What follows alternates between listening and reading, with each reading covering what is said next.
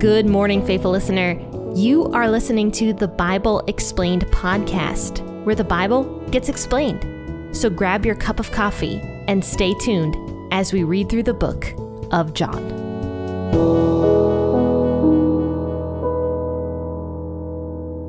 Hello, and happy Thursday, friends and faithful listeners. Thanks for tuning into this episode.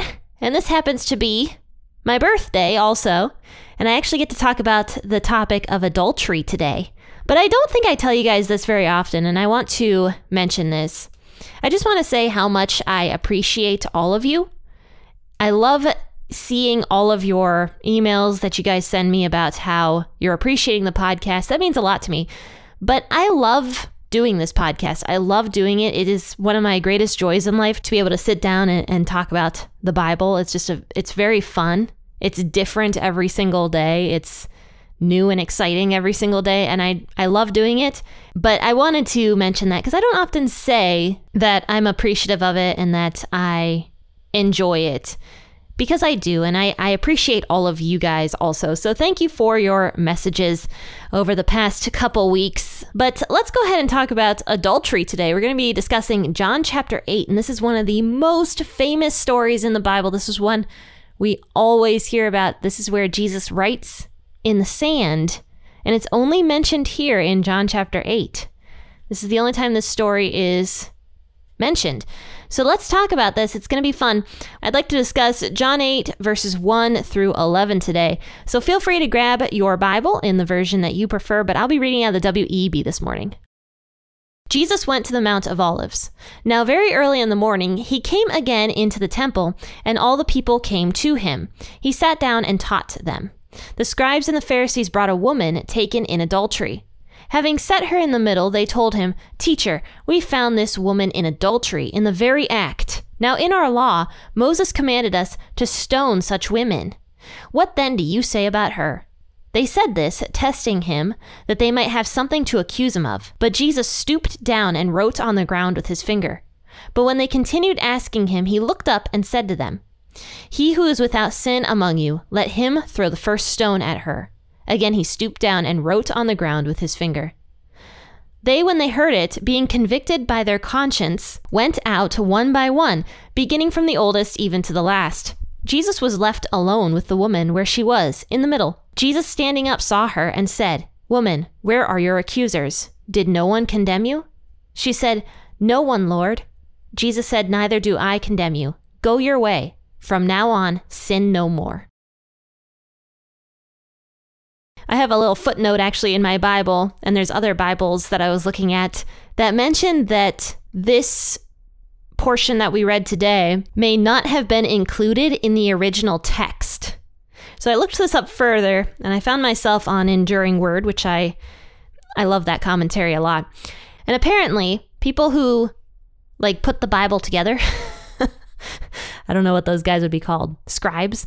I don't know people who like arrange the Bible aren't really sure where this portion belongs in scripture. And they're not sure if John wrote it. But they do know that it belongs. Like it, it happened. There is evidence of it happening. Apparently, early Christians talked about this exact story, and there's writings about this exact story. So, this happened, this entire story of Jesus stooping down in the dirt and writing with the adulterous woman. It happened, but people just aren't really sure where it belongs in scripture, which I found kind of interesting. So let's just assume it belongs right here because that's where it's at. So Jesus goes up to the Mount of Olives, and this was right after the Feast of Booths had finished. In fact, John 7 segues very nicely into John chapter 8. So it says, Very early in the morning, after Jesus slept on the Mount of Olives, he came down into the temple again, and the people came to him. And he sat down and he taught them. So I don't know if Jesus' disciples were around at this point in time or not. P- possibly not, actually, because it does say that Jesus went to Jerusalem alone and very secretively a week before this. So it's possible his disciples weren't actually around him at this time, or maybe some of them were. I don't know. But anyway, Jesus goes down to the temple and teaches the people. And this would have been a day or two after the Feast of Booths ends. So the scribes and the Pharisees, who very much did not like Jesus, and we we left off with them trying to arrest Jesus but being unable to. It says they take this woman that was found in adultery and they set her in the middle and then they begin to accuse her to Jesus.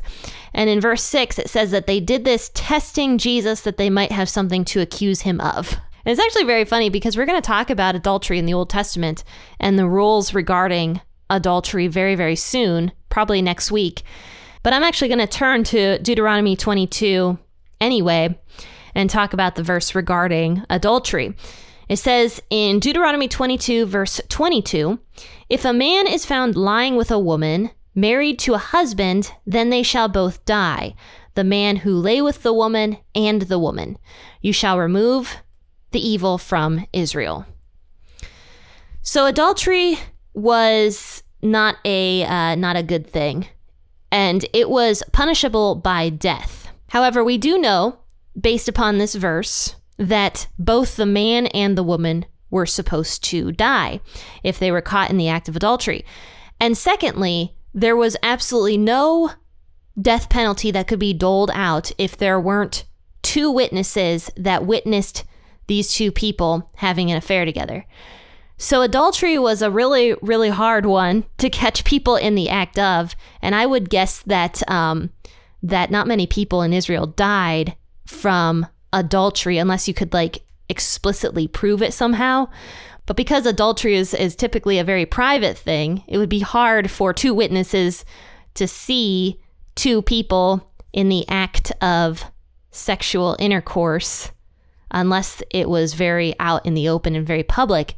And that was actually one of the reasons why that law was put into place was so that rampant adultery out in the middle of the streets wouldn't end up happening because we know that culturally people have been crazy over the years. And uh, you know different forms of idol worship would have like big giant orgies and, and crazy things like going on like that. And that was a way for god to put a stop to all of that by putting the rule of adultery in place but going back to this story of Jesus here with this adulterous woman, it says that they bring this woman to him and set her in the middle of them. And this was a way to test Jesus so that they could accuse him potentially of something. And we'll talk more about that in a second. But they say, Teacher, we found this woman in adultery in the very act. Now, in our law, Moses commands us to stone such women. What do you have to say about her? And so Jesus stoops down and writes on the ground with his finger. I really had to think about that. I, have actually heard sermons over the years about like what Jesus was writing in the sand.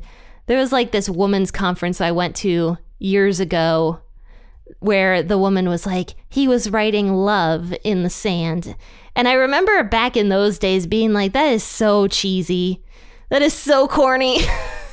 and because of the fact that we don't actually have any evidence of what Jesus was writing, and also the word wrote here could mean also doodle. It, it, literally could mean draw. So we don't actually know. For all we know, Jesus was drawing just basic stick figures in the sand. We have no clue what he was writing or drawing here, but people like to speculate and and give all sorts of crazy crazy things out there. Like he was writing love in the sand, or he was writing, you know, a verse about mercy in the sand, or something like that. He was writing his accusers' names in the sand, but we don't know. And so I had to think about why did Jesus stoop down and write in the sand? Because I think that that's more important than what he actually wrote. The act of him stooping down and writing is pretty interesting. Now, where my mind goes with that personally is when I'm uncomfortable with something, I have a tendency to uh, fiddle. and I actually have, I don't know if you guys know this, I actually have ADHD. And so if I'm very uncomfortable, like at a table, or if I'm just, you know, sitting there talking with somebody, I always am fiddling with something. For example, right now, I am playing with a rubber band. And in fact, every single time I do a podcast episode, I have something in my hands I'm moving around in some way. But this gets accentuated very greatly when I'm in an uncomfortable position. And I'm not saying Jesus has like ADHD, by the way. I'm not saying that. I'm just saying that perhaps he started writing in the sand because this was a very uncomfortable situation. I mean, Jesus had emotions, he had feelings. Perhaps he really was uncomfortable by this entire situation because he knew exactly what was going on here. He knew that these Pharisees were only bringing the woman when the law explicitly states that both the man and the woman caught in the act of adultery were to be stoned together. Perhaps Jesus knew that this entire thing was a setup. Perhaps he knew that one of the adulterous men were actually in the middle of this entire congregation that was coming to Jesus. Perhaps all of them were involved in it. I don't know. But perhaps Jesus, knowing all of this and knowing the hearts of people, We've already established, John actually has already established that Jesus knew the hearts of people.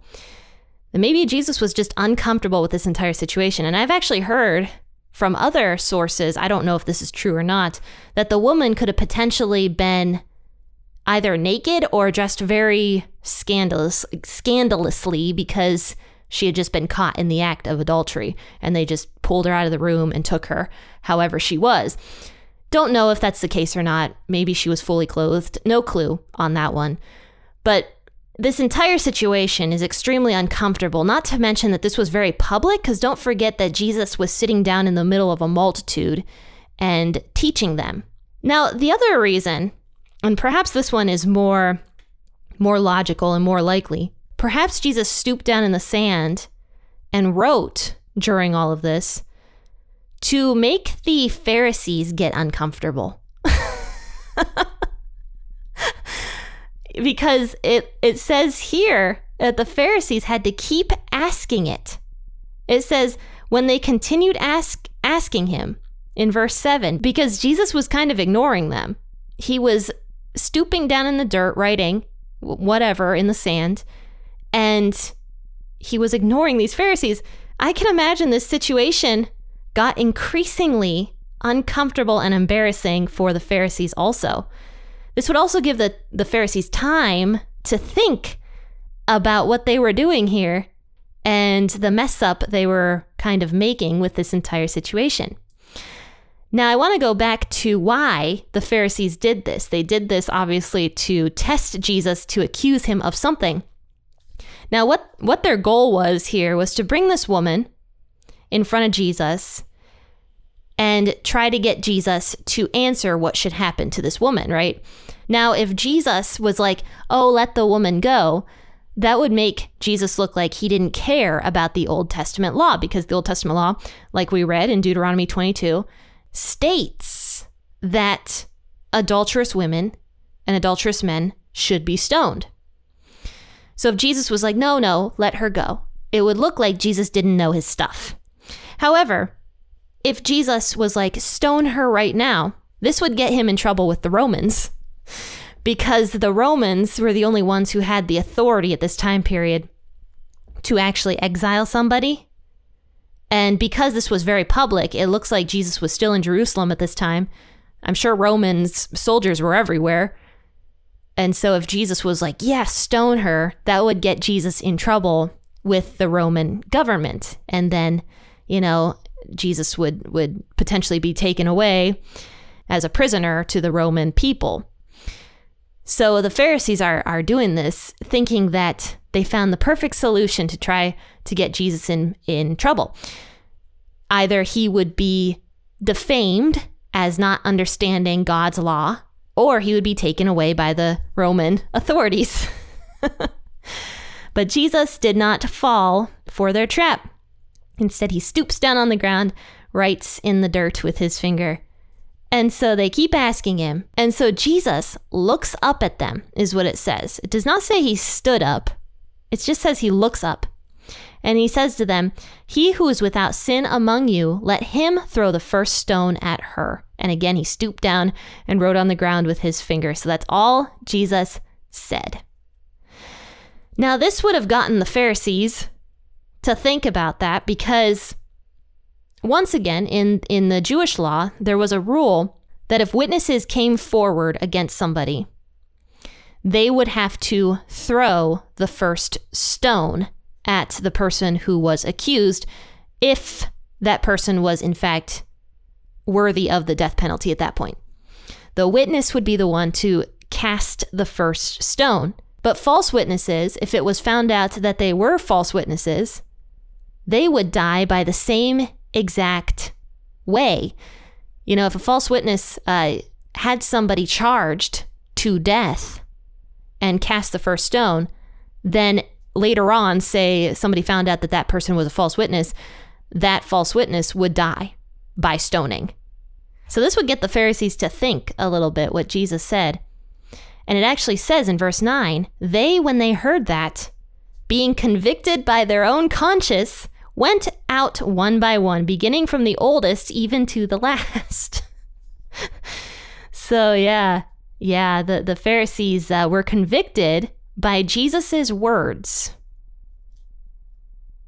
When they heard Jesus speak it, they were convicted. This is why the writing in the sand thing I don't think is as important because they weren't convicted by Jesus's letters in the sand. They were convicted by Jesus's words.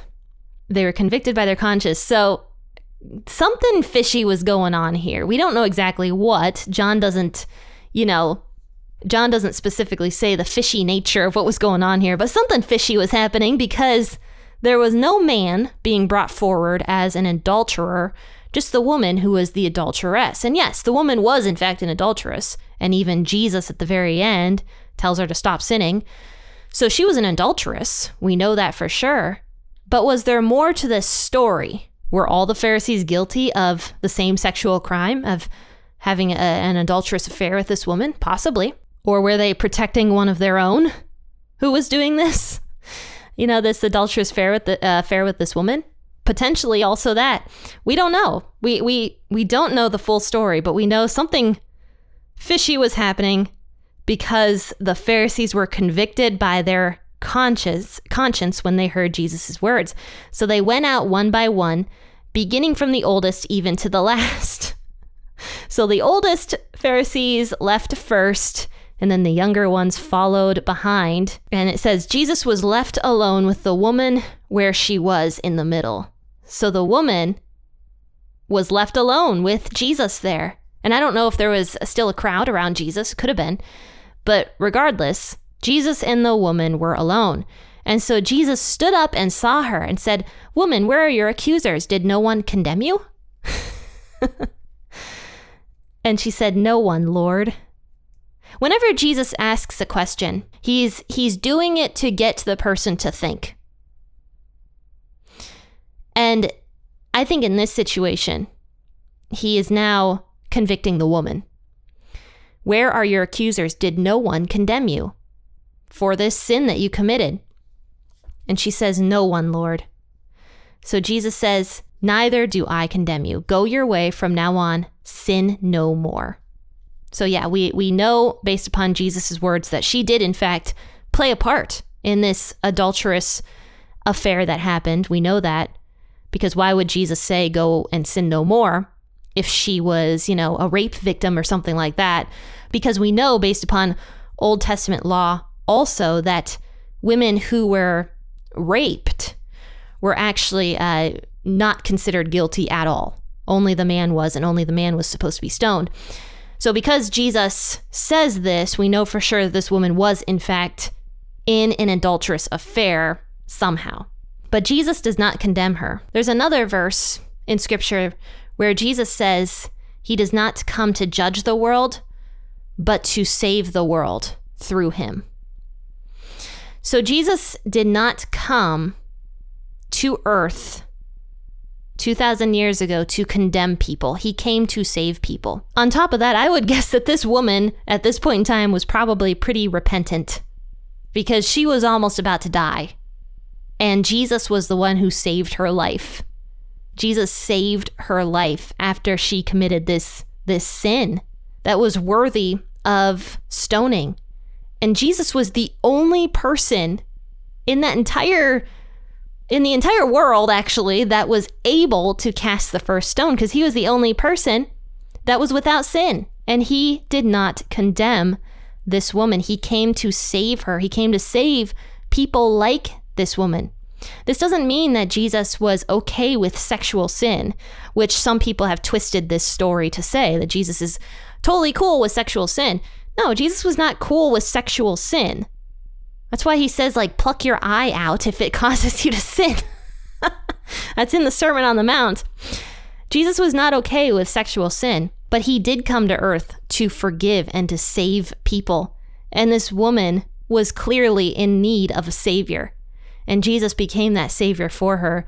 And Jesus becomes the savior for all of us. Jesus is our savior. But when we come into that relationship with Jesus, where Jesus becomes our savior and we accept that free gift of salvation that Jesus gives us, here's what Jesus says From now on, go and sin no more.